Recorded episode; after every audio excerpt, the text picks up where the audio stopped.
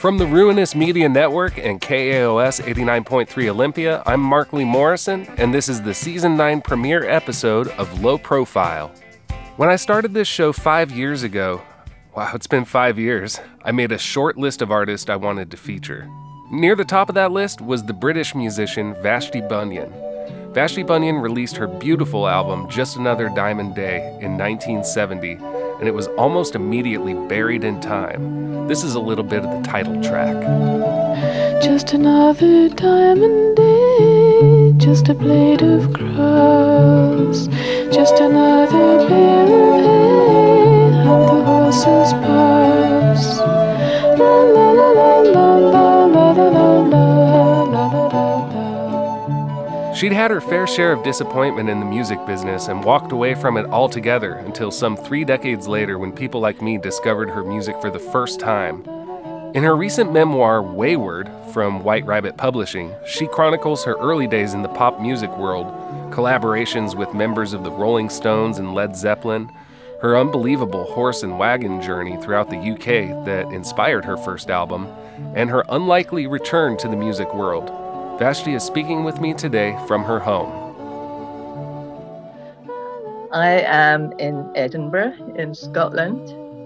It's uh, a very cold day. We've had snow, um, but we've been to the beach, and it's it was beautiful. Uh, what can I say? Edinburgh is a beautiful city, and I'm very lucky to live here. I'd love to see it someday.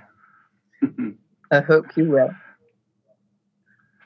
Now, uh, the reason you're out doing interviews now is you have a memoir that's been recently released in the States. It's about, it came out about a year ago in Europe, right? That's right. It came out at the end of March last year, and in Jan- January in the United States this year. January this year.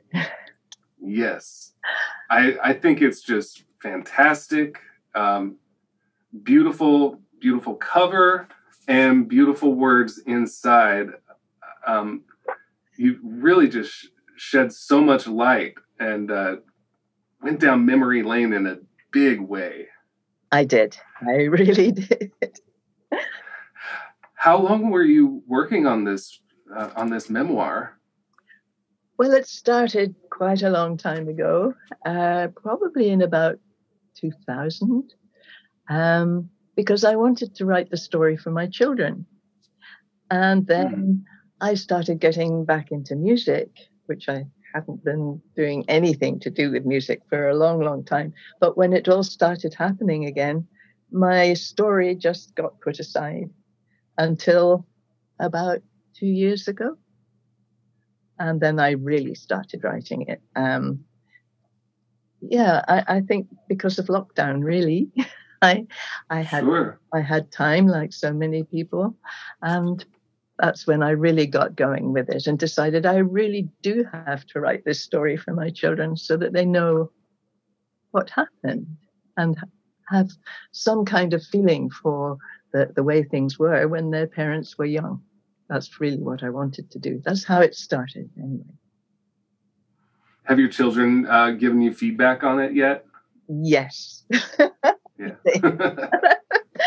Yes, yes. I think there were a lot of things that they didn't know. And uh, they've been wonderful about it. And I think I think they've enjoyed it. I think some bits of it they found a bit difficult, but uh, mostly it's been wonderful feedback, yes, from from all of my family. Yeah. Excellent.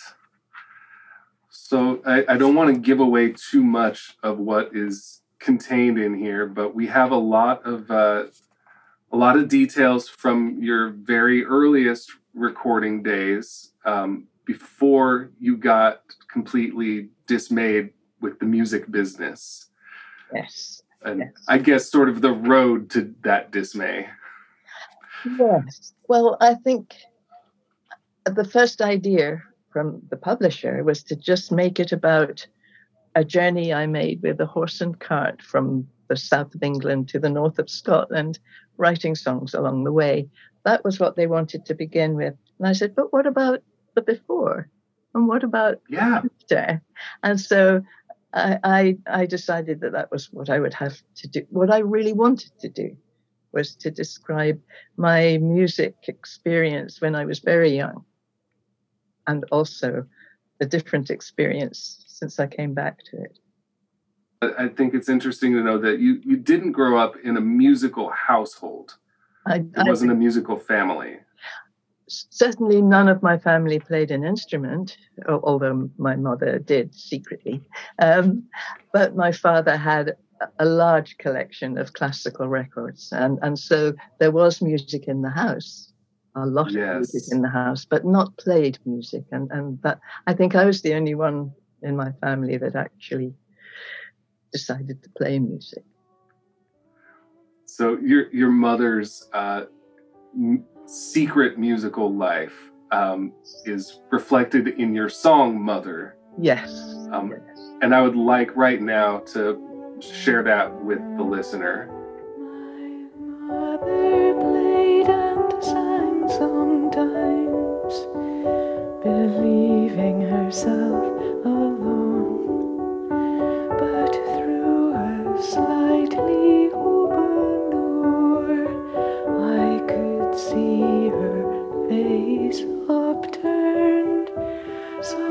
would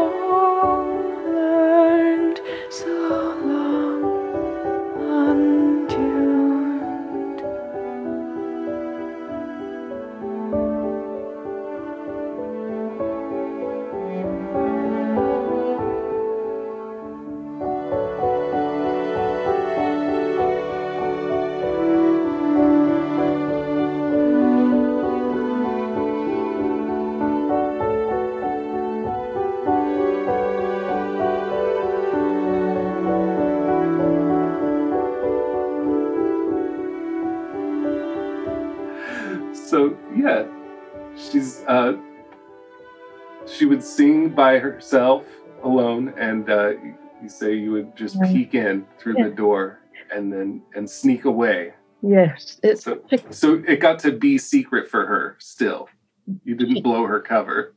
Exactly, she didn't know I was there, and it it was because I was given the piano, and uh, I couldn't play it, but I did see through a slightly open door my mother play it and that was the first time I'd actually heard her singing voice and that she could play the piano. And that made me, it made me feel sad for her that she had given all that up to marry my father.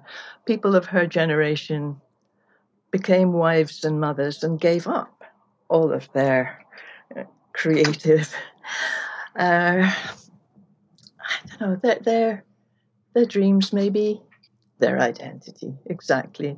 It became, yeah, yeah. I, I don't think she ever really thought about it. I don't think she thought that she would ever deserve to have any kind of career in music. But I think at that moment, the moment I wrote the song about, I realized she could have had. So I, I want to go a little bit in reverse order. The song Mother was from your last record, which is about a decade old now, mm-hmm. called Heart Leap.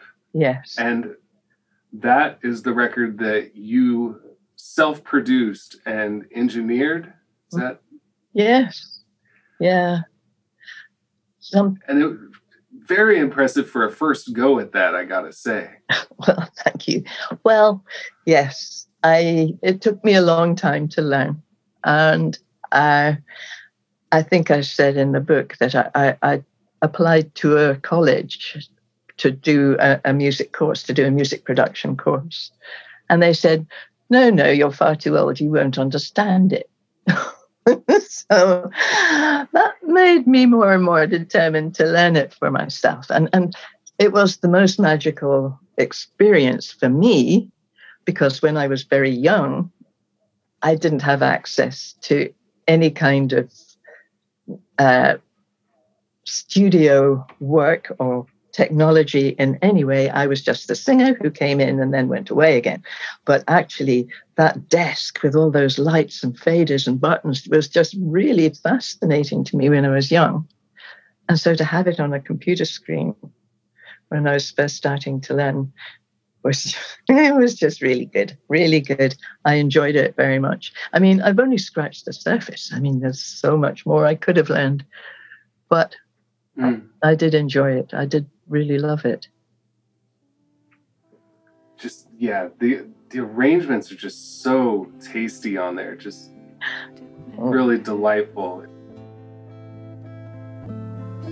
I scan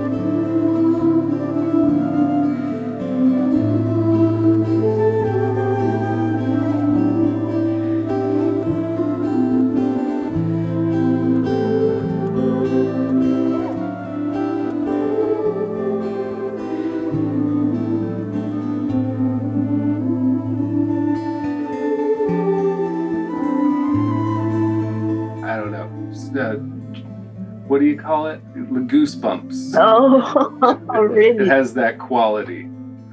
Oh, that's lovely. Thank you. Yeah, yeah, yeah. It, it, yeah, it was fun. And I think what was also wonderful for me was that I have never learned to play the piano, or play keyboards in any way, but I was able to write what would have been the left hand and then another track for what would have been the right hand and actually, in that song "Mother," there are three hands. But um, it was wonderful to be able to do that, even though I can't play the piano, to make it to make the sounds that are in my head. If I were to be able to play it, it was was wonderful for me. Technology is not all bad. It's not all bad. It can be a lot of fun. yeah. Um, it's starkly different from your uh, initial singles. Why does the sky turn gray every night?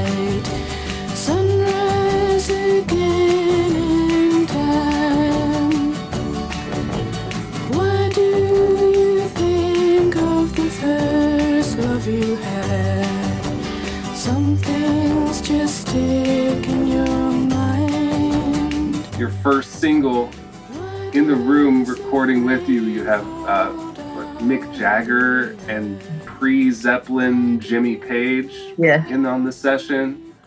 Yeah. Yeah. Some heavy cats. I mean, they're they're just going to work. Is that how they're viewing it? Did did you did you fraternize with with those folks very much? Not at all. I was way too shy, and uh, it, uh, my first single was given to me by Andrew Loog Oldham, who managed the Stones, and he gave me one of their songs, "Some Things Just Stick in Your Mind" by Mick Jagger and Keith Richards, and I didn't want to record their songs. I wanted to record my songs. so I was, right.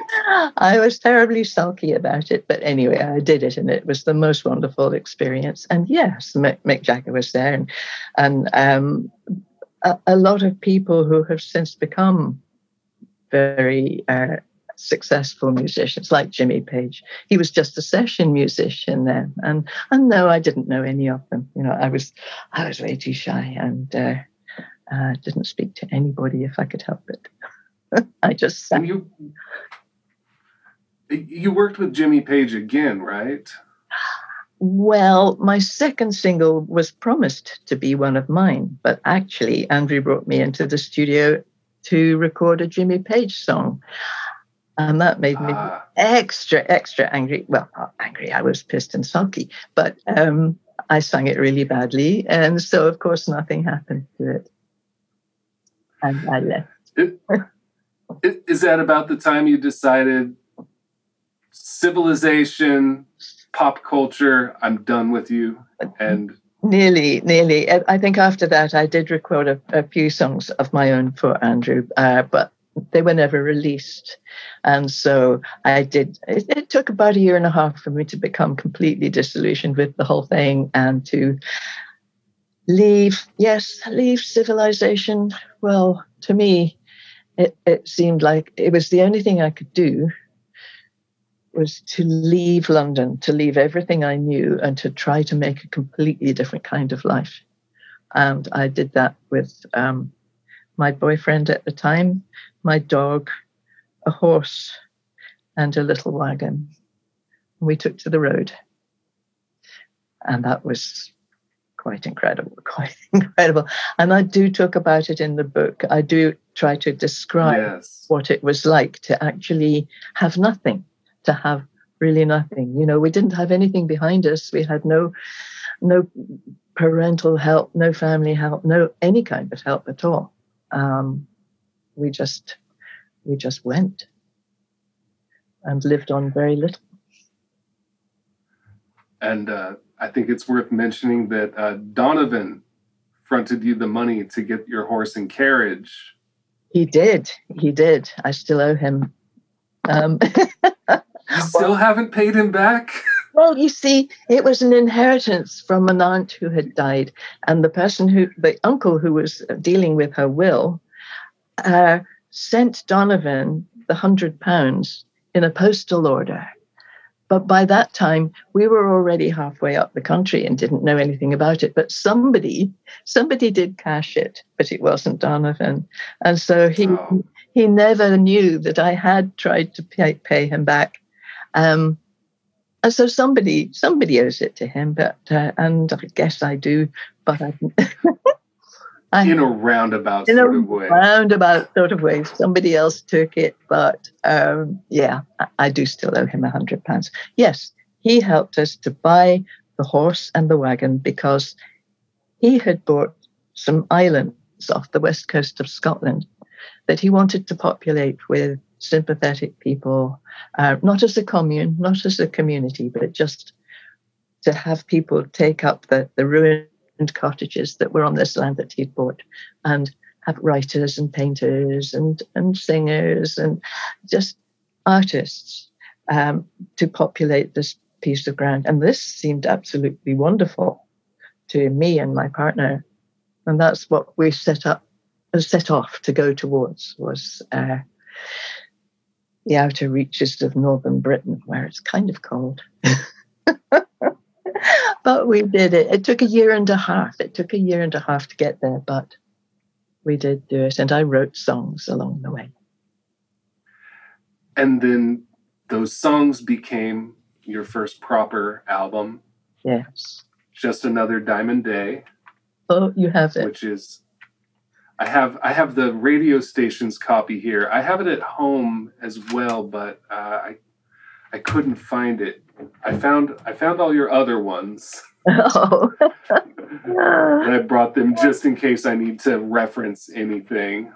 That's lullaby music for my kids, but it's also music that I just enjoy listening to. Um, and you've you've said that um, your your children use some of the songs as lullabies, or is that?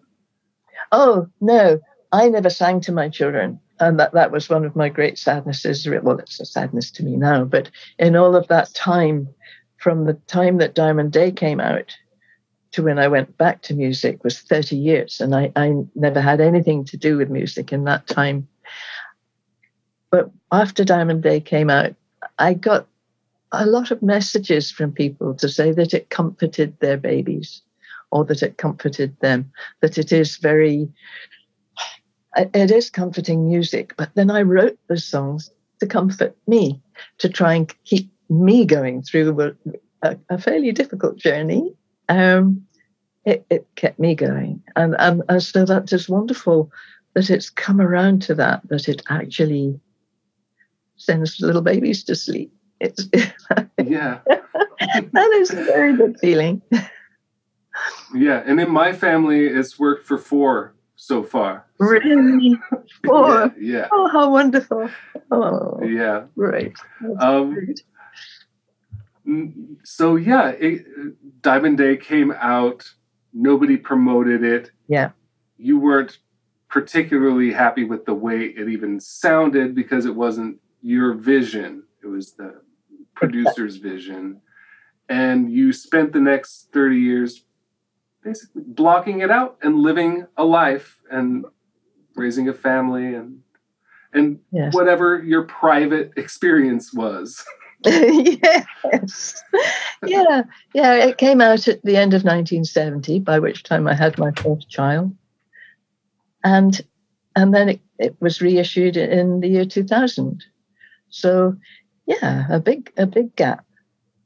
But oh, how wonderful. I mean, it was so completely ignored in its own day by my contemporaries.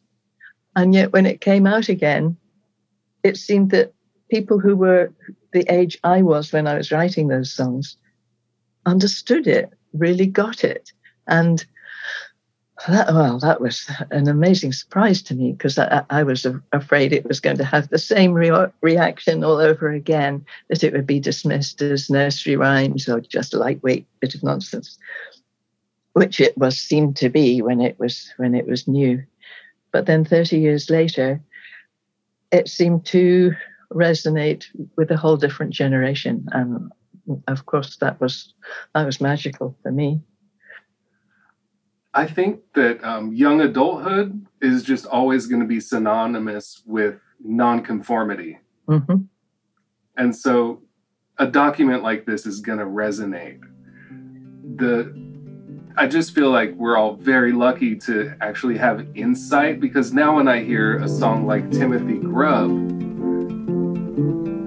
Morris Snail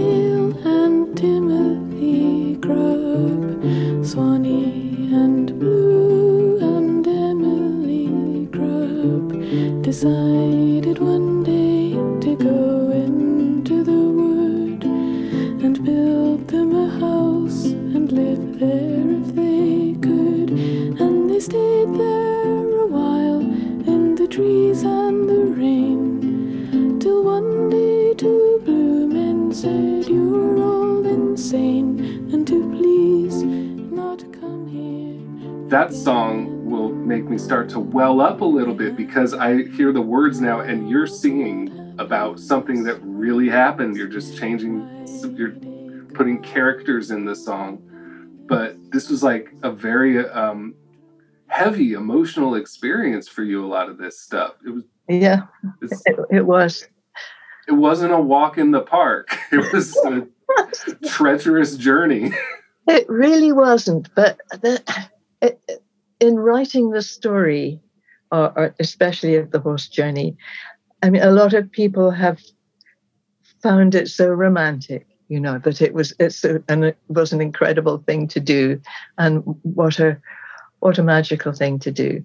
And so, and for me it wasn't romantic in the slightest. It wasn't you know it was kind of difficult. But i didn't want to ruin that. I didn't want to ruin the feeling of of the album by by making it too too muddy and rainy and and difficult um, so I had to make a balance really, and I, I hope I've done that. But I hope I haven't ruined it for anyone, um, and that uh, just explaining it. But and as you were saying, this the the song Timothy Grub.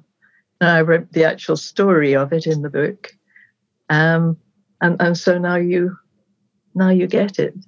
Um, have that connection. Yeah, yeah, yeah. That's that's great a thing that went completely under my radar is that I didn't realize someone had made a documentary about this experience with you. Kieran Evans, mm-hmm. and it came out about 15 years ago. Yes. Um, mm-hmm. I watched it. He uh, he supplied me with a, a copy of it. Oh, that's so, kind of him. Good. I'm glad he did. Glad yes. He did. Yeah. yeah, I reached out and he was gracious. Um, Good. Thank you. And it's just I I just kind of tried to put myself in your shoes as uh, you're visiting all these places, telling the story of that particular journey and being right back on the soil there. Yes. Which I'm guessing a lot of those places you hadn't seen since you were exactly yeah it, we re read trod the, the journey as much as we could. Uh, I think we did it probably in six different goes um, to try and revisit some of the places that I remembered very vividly. Uh, and uh, Kieran was wonderful. I mean, he, he shot something like 80 hours. and it was all wow. yeah. down into into uh, what was it 90 minutes i think. But he about that yeah, yeah but he he made a great job of it because there, there, was so much that we didn't use. So yeah I, it's um yes it's 15 years since we did that. But i think it i think it's uh, well it, it says a lot of what i've said in in the book i guess but it's uh, more visual um, sure, sure. Yeah. And and I, I guess definitely more on the spot. Yes. Yeah. yeah. Really. I couldn't edit it. I, I I didn't get to edit it. exactly. yeah. Were you were you done with uh, the album Look Aftering, your your comeback record, or were you still working on it during that time? I was still working on it. Yes, I was. And Kieran actually filmed some of it, some of the sessions, and that didn't come into the documentary. Um, yeah, I was still working on it. it, it yeah. I, I, was working with the, the, producer, well, the musician, Max Richter, who was living in Edinburgh at the time. So we worked on it together. Um, it took a while. It took a while. I was still writing the songs when we were when we were working on it. And he was wonderful. He was incredible and uh, so different. You know, back in the day with, with Andrew Oldham and, and even with Joe Boyd, the producer was king. And I didn't get to say, um, could we do it another way? Could we, maybe I don't want that instrument in there. Oh no, that was, that was never possible well, probably worse for me because I was so shy. But um, yeah, the producer had the last word on everything. But when I came to make Look Aftering with Max Richter, I was working with him. And that, yeah. wow, that, that was so very different. And uh, yeah, a great experience. I just feel so lucky that I've had that second second go at it in a com- was it like a second youth in some way? Yeah well it was. It was like i don't know. It's very hard to describe how, how it felt to be coming back to something that i'd left so long before. Um, and also to find it so different and to find people so different to find other musicians so different and so generous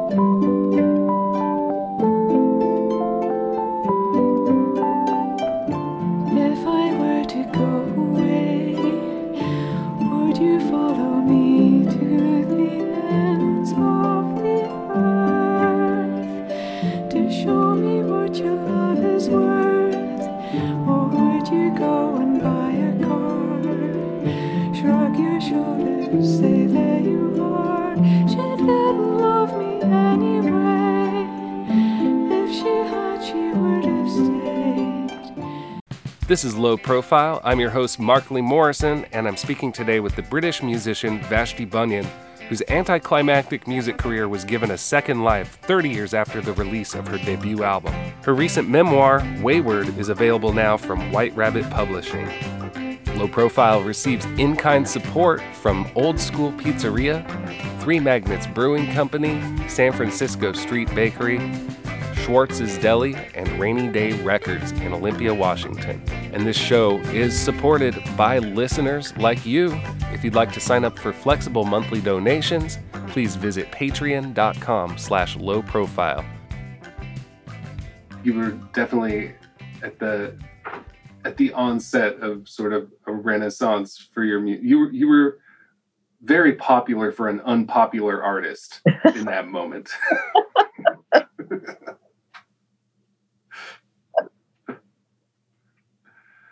Um, the the first thing I heard after Diamond Day was the um, Prospect Hummer record Good. with Animal Collective.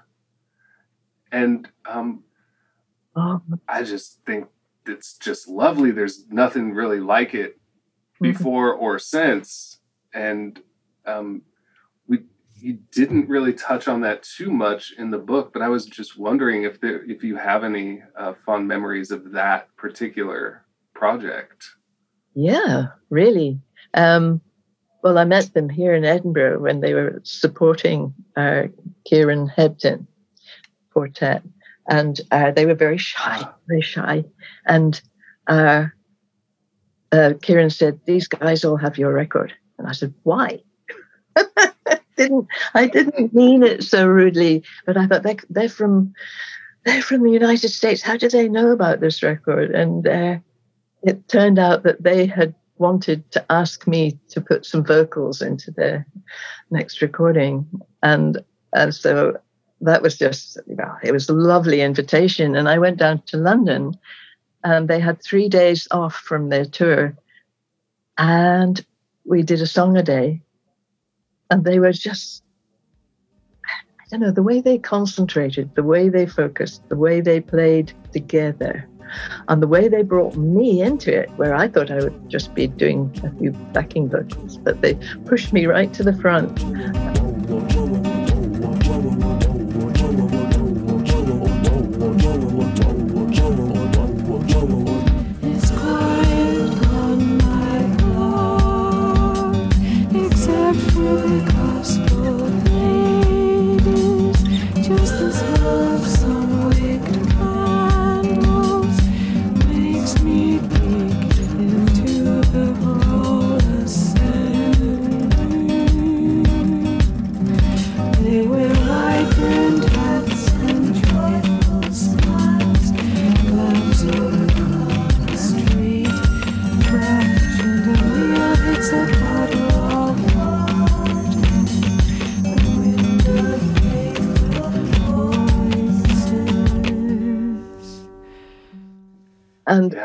At that point, I, I didn't even know if I could sing anymore, you know, and they were so, yeah, they, they, they made me, made me do it. Wow, what a memory. Just, they were so great and, um, and so unusual for me. And, and when I went to any of their shows later on in the time I knew them, you know, they never played anything that they had recorded. They only wanted to play what they were just working on now.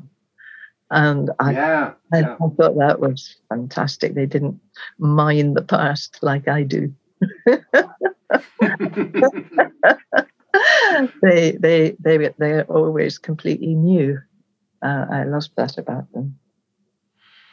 Were you singing your own words or did they write the lyrics for you? They they wrote the whole thing. Yeah, they wrote the three songs. They were all theirs. And uh, I think I, I made a mistake with one of the one of the lyrics and did it wrong.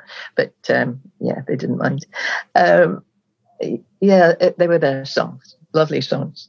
So different to what I had ever done, or even what I've done since. It, it, yeah, it's lovely. It's a lovely little unique, unique creation that they they made Mhm. and uh, I, I think it didn't really sound like anything that they'd done particularly or anything that I had done or since have done, uh, which is why I like it so much. But it, Yeah. I, I'm so grateful they did it, you know, and that they made me, they made me sing. It was great, really good. Was that your uh, re-entry into recording or I had were there other collaborations before? uh, well with Devendra Banhart. Uh, Right. across the airwaves yes. Yeah he sent me a song. I put my voice on the top and, and sent it back to him in california. I think he was in california. He might have been in new york. I can't remember. But anyway he was in united states. I was in scotland. And we made a song together. That was the first thing. Um, and a, a, a band called piano magic. I uh, yeah Yes. yeah piano magic. Glen johnson he was the first one who got me into a studio. Um, and I had no idea if I could sing or not. And uh, you know, standing in front of a microphone for the first time in 30 something years, could I do it? But to hear myself actually sing, it was extraordinary. It was extraordinary, and I really loved it. And I came out of there, called my daughter, and said, Okay, I'm going to do this again. I'm going to make another record. And I was so happy. So that was Glen Johnson, and then Devendra, and then Animal Collective. And then I had enough songs after that to, to, to record Lookaftering. Which look aftering is a word that was thrown around in your family. Yes, yes, it was. It, it, it meant to to take care of somebody or something. Um, and I didn't I didn't intend to call it that. but when we were mastering, I, I had a, a, different idea. But um, yeah, I, I just thought it was it was only when we were mastering that I understood that the songs on Just Another Diamond Day in 1969-70 were about looking forward. And the songs that we were mastering that day were so much about looking back and and and it was like bookends and uh, I think I just said, you know, well, we've got a word in my family, uh, look aftering, and everybody went, yeah, that's it. And I thought, um, is it? And I really worried about it. I really worried that it would just be dismissed as silly or, or I don't know. But I, I like it now. I I know that it fits. Know, uh, it fits the song were you in the same room with everyone on this record or was it was it sort of passed around? Because it was it was done in the digital age. Yeah so. um, well joanna newsom came in uh, when she was touring she was in glasgow not far from here and she came in for one morning and recorded harp on two of the songs just straight off just listening to it. She was in this huge studio all by herself with an enormous harp. And she had been touring and her fingers were all all cracked up. And she was super gluing them together. I mean super gluing the ends of her fingers to make them hard enough to be able to play. I just and she was so tiny. In this great big heart and she was so great. She was so generous. And that that was such a good day and and another day in london with devendra and the members of Vetiver that he was playing with and Max and all his musicians there, and Robert Kirby, who had arranged uh, three of the songs on Diamond Day, and I hadn't seen him for over 30 years. And yeah. uh, he, he arranged a lot of Nick Drake's music. And I, I, loved what he had done for Diamond Day. And Max actually got in touch with him when we were going to record a few songs in London um, to ask him to come and play trumpet and French horn, which he did. Uh, it was so good to see him because uh, I know. He just he. I said it in the book. He looked at me and he said, with with his eyes brimming, you know, we're the survivors. And yes, and and I knew what he meant, and we were going to do some recording together after that, but he tragically died.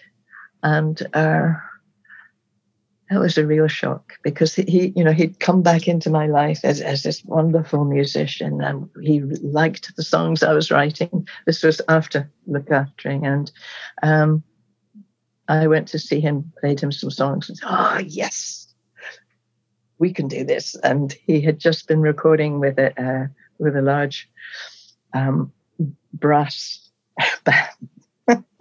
and he said, I know, we'll bring in the tuba. that was so perfect for me. And he just had these wonderful ideas for the songs. Um, and, and after he died, I couldn't do anything. And, and that's why there's a big gap between Lookaftering and Heartleap, that I just didn't have the, the heart to to carry on with it. But in the end, I decided I have to do it myself. try and try and think how how he might have approached the songs and try and do it myself. So I did. I, I tried anyway. Yeah, it's it's such a it's such a strong return, the way the way it all worked out, and Mm-hmm. just surrounded by people supporting you. Just, Really, yes. I mean, how lucky is that? beautiful. Yeah. And and for the listener, uh, if you caught that, I can attest that the super glue trick does work. It'll it'll get you through at least a take or two. I used it for for bass guitar, but Really? I, I, yeah, wow. bass sometimes will just shred my fingers, even if they have calluses. Ooh, ooh, ooh, ooh. It's no fun. No. Oh my goodness. No. Mm. Well, yeah, it sure worked. It did. So we had a yeah had the roughly 30 35 year interim between the first two records and another almost a decade Yeah. Between the next how long is this interim that we're in right now Ah. well, it was 2014 that Heartleap Mhm. came out, and I haven't written a single song since then, but I have written a book. that's, that's that's my yeah But, yeah. that'll that'll take it out of you yeah. Do pick up my guitar sometimes, and I do have hope that maybe something else will will will appear. Because songs to me just appear. You know, they don't. I can't work. I can't sit down and say, right, I'm going to write a song. Just doesn't work like that. And two of the songs on Lookaftering, one of them, the same but different, um, just came to me when I was in a supermarket, just out of the blue, just came to me. And the song called Here Before, I was just sitting in a chair and it was there. It was there with my guitar. It was just there. And other times, you know, you can work and work and work and work on on on a song, and um, just sometimes they they pop up out of the blue, and I am waiting for, for another one to do that. Um, yeah you're you're on call uh, yeah. yes. And you're generally creative person as well you your drawings in this book are lovely and do you still draw I do. Some of those drawings, I mean, when I said before, I did start to write it a long, long time to a, a long time ago, and a few of those drawings, the more detailed ones, I did then. And then, as I was writing the book, I thought, oh, I really need something for this. You know, it took me a whole day to draw a horseshoe. to try to try to get it right, and then a few other things that I have done recently. Yes, and I, I it was a bit like finding my voice again after so many years that I could actually draw uh, and put down what was in my head. I, I enjoyed doing that. Yeah. Okay. Well, I was just wondering about uh, any any collaborations that have arisen since the the last the last thing that I noticed was uh, you were on an Avalanches record Oh a yeah, couple years ago. yes, yeah, yeah. That was incredible. Um, Were you sampled there, or did you? sampled, yeah, yeah, Okay, so they just took your recordings from way back from, from Diamond And- Day. Yes, from Diamond Day, and then put a completely different chord formation and yeah, yeah, repurpose the melody. Very, yeah. I don't know. Those And- those cats are always doing something creative. and and and because and they just took two words out of out of the sample reflecting light and uh, Mhm. and, and called the whole track reflecting light and uh, they they they were very generous with the with the royalties i thought since they only took a tiny bit but they, because they took those words i think um and called the whole song that they were very generous to towards me and I really loved what they did. It was great. So, you know, to think there's 50 years. It was a 50 year old song that they used. Yeah. Ah, goodness me.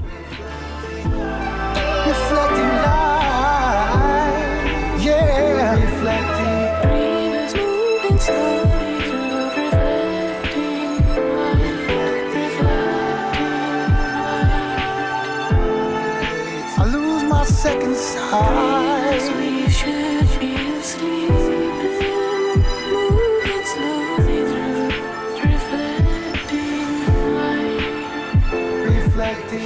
you uh, have you heard from Donovan or ever tried to reach out in uh, Uh, in the 21st century? Uh, yeah, we, we we did a show together a long time ago. Uh, well, actually, no, I mean, it had been about fifteen years ago or something. Um, yeah, we were on a on a bill together. Um, but I don't. No, I haven't. I haven't really spoken to him about those days. Um, Sure. it would be good actually to talk to him about it if he can remember it at all. Um, then, yeah, it might be fun. But yeah, I, I don't really see many people from back then. Joe Boyd I see occasionally, and that's really fun. And we did a few shows, um, tributes to Nick Drake with a lot of a lot of different singers, and I did one song, um, and that was that was really fun. Uh, so yeah, it's nice to see Joe. And he was so nice about the book. It's just really lovely, really lovely. So yeah, again, I feel very lucky. Yeah, it's it's a terrific story, and uh, I just can't recommend this book enough. Oh, one person that I am in touch with is Andrew Oldham, Andrew Loog Oldham. Yes, He's been fantastic for me, really, really a sort of wise person with a lot of really good advice and uh, and fun. I think, I, yeah, I would never in all of those years thought that I would ever see or hear from him again, but that has been a great highlight for me to be back in contact with him. is he one of those guys that refuses to retire? Is he still doing what he's always done? Oh yeah. yes. yes. Yeah, I think so. I, yeah, I can't I can't imagine he will ever stop. Yeah. Same same with Joe. I think he's still actually he's still writing a book about world music, but uh, yeah, I think people don't stop really, do they? I hope not.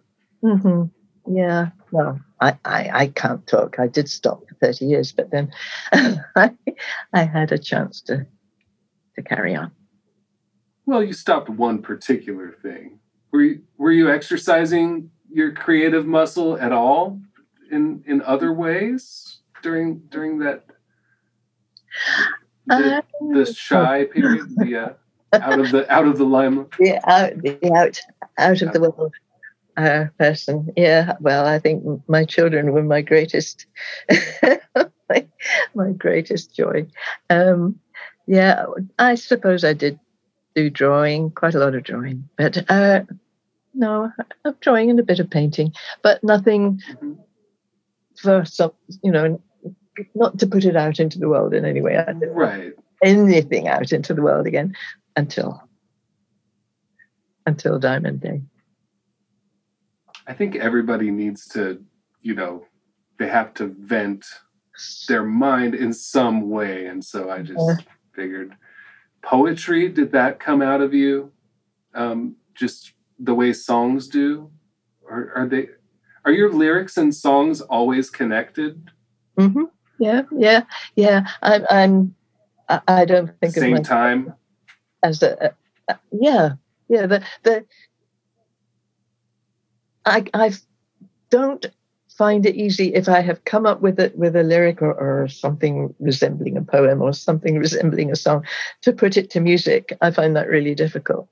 It, it, it's better if they come together, um, and, and usually usually one feeds the other. Uh, certainly with Heartleap, that just Mm. yeah, it just came in a in a stream of consciousness. And the lyrics to the song Heartleap. That's why I'm asking this I, because it just it does read as poetry and it's lovely even without the music.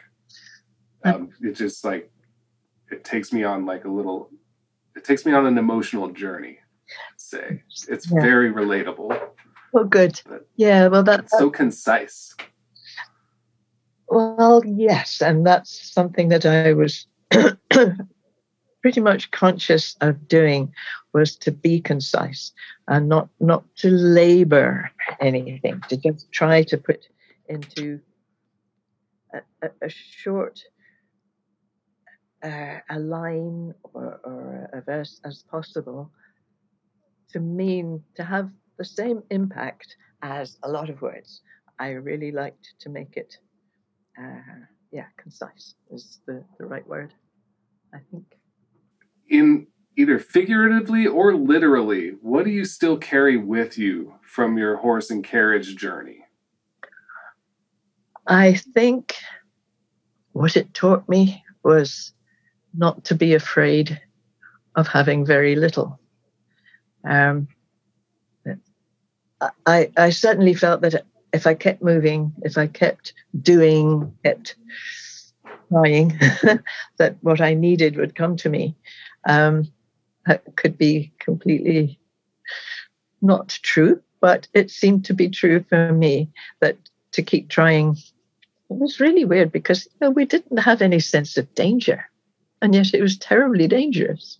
but we didn't have that that fear that anything could go wrong. You know, we just didn't have that. And that, I love that about it, that we just made it all up as we went along. Um, we didn't have any fixed ideas. We weren't making any kind of social statement or anything like that. We were just doing what we had to do to keep the horse fed, to keep water for the horse, to keep grass for the horse, to keep the dog from getting run over, and to keep us fed, and to make a fire, to put the supper on. You know, that those things were keeping. Was they certainly made me uh, much better from all the terrible times I'd been through in London. It it helped that I I was concentrating on absolute immediate needs, and that got me through, and got me going along, ke- kept us going along, and uh, yeah, I, I I don't remember being in any way scared of what was up the road, and it, it I think about it pretty much every day now. That I, you know, I'm so grateful I'm in a house. I'm in, you know, in a lovely city, um, Yeah. and being outside with no shelter at all, really, because you know there's no stove in the wagon or anything like that. Um, it makes me very grateful for what I have now. Uh, I'm also quite proud of that young young person who just went and wasn't afraid. I'm proud of her. Glowworms show the path we have to tread. Dream as we should be asleep in bed. Moving slowly through the springtime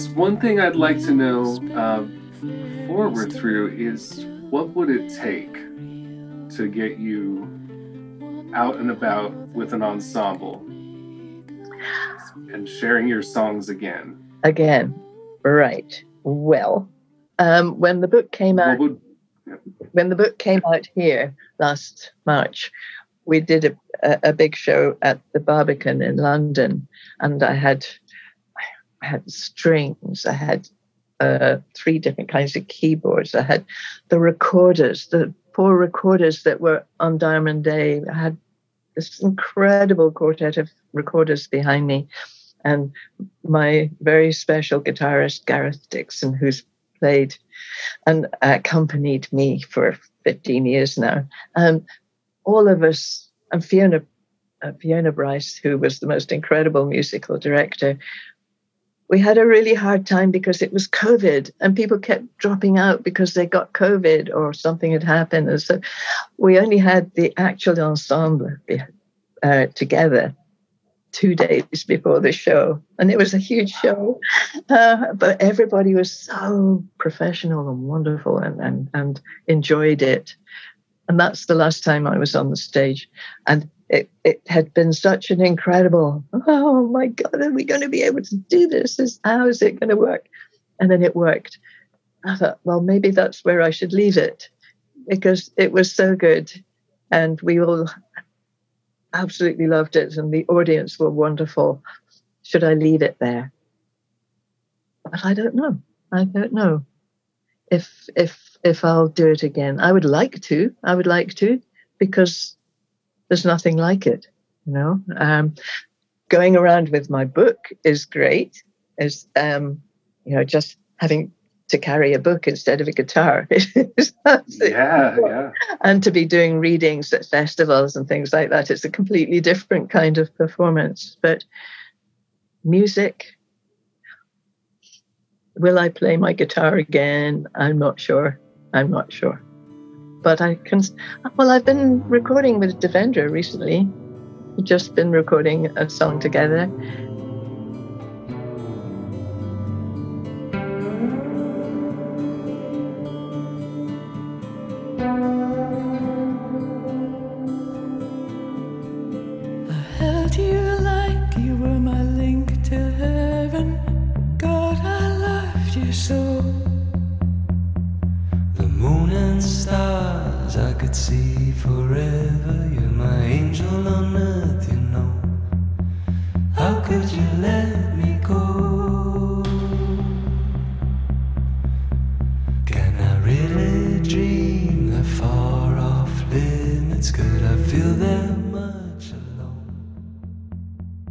So yeah, I'm still singing, but whether I will perform on stage again, I just don't know. I don't know. Maybe. Okay. Well, I'm gonna keep. I'm gonna keep uh, rooting for that. That'd be great. You're not bringing your book across the pond, are you? Well, my sister lives in New York. My oldest sister lives in New York and has been there for 60 years now. Um, and I'm hoping to come and visit her again soon because we haven't been over as much as I'd like. Um, my son lives in California, and I, I, have more relatives in America than I do here. And um, yeah, COVID really messed messed things up for us. But uh, I'm hoping to come back, um, and maybe I don't know. Who knows? Who knows what will happen? But yes, I will bring my book over. Okay. Well, I'll try to track you down for that. okay. Um, it has been just immensely lovely speaking oh, with you. Thank and you. Where should our listeners look to find what you're up to and more of your music? Ah, well, if I can get um, my website uh, fixed up by my nephew and his son, then there. And that's at um, anotherday.co.uk. But at the moment, it hasn't been updated for quite a while. Uh, so I must get to that. Um, but yeah, I, I, think I try to be around on Twitter occasionally and Facebook oh. occasionally, uh, but I get a bit shy. but I will, I will, I think the more that I do interviews, and um, I will I will actually put stuff up on Twitter, and uh, hopefully I can be found there occasionally. A lot of like political hot takes and oh yeah memes oh. and things like that. lots of complaining, lots of political complaining. good, good. We need more of that. Yeah. Oh my, the way it is just now is just crazy. but yeah. All right. Well, it must be about supper time over there. It is. Yeah. 10 past Yeah. 10. Yeah. It is. Yeah. Good. Well, thank you so much for joining me, Vashti. Oh, Vashti. I uh, Vashti. Yeah. Vashti. yes. Oh my God. Imagine going to school with that name. it was not fun. but it's been lovely to talk to you. Thank you very much. And thank you for listening to Low Profile. I'm Markly Morrison, and I've been speaking with Vashti Bunyan, whose recent memoir, Wayward, is available from White Rabbit Publishing. You can find links to more of Vashti Bunyan's beautiful work on this episode's website at lowprofilepodcast.com. This episode was edited by Rose Nielsen. The episode art for this season is by Jack Habegger. Next month's featured guest is Bobby Hackney of the Detroit protopunk band Death, who, like Vashti Bunyan, came to prominence after several decades of silence. Until next time, bless up and keep your ears open. Low Profile is a production of the Ruinous Media Network and KAOS 89.3 Olympia.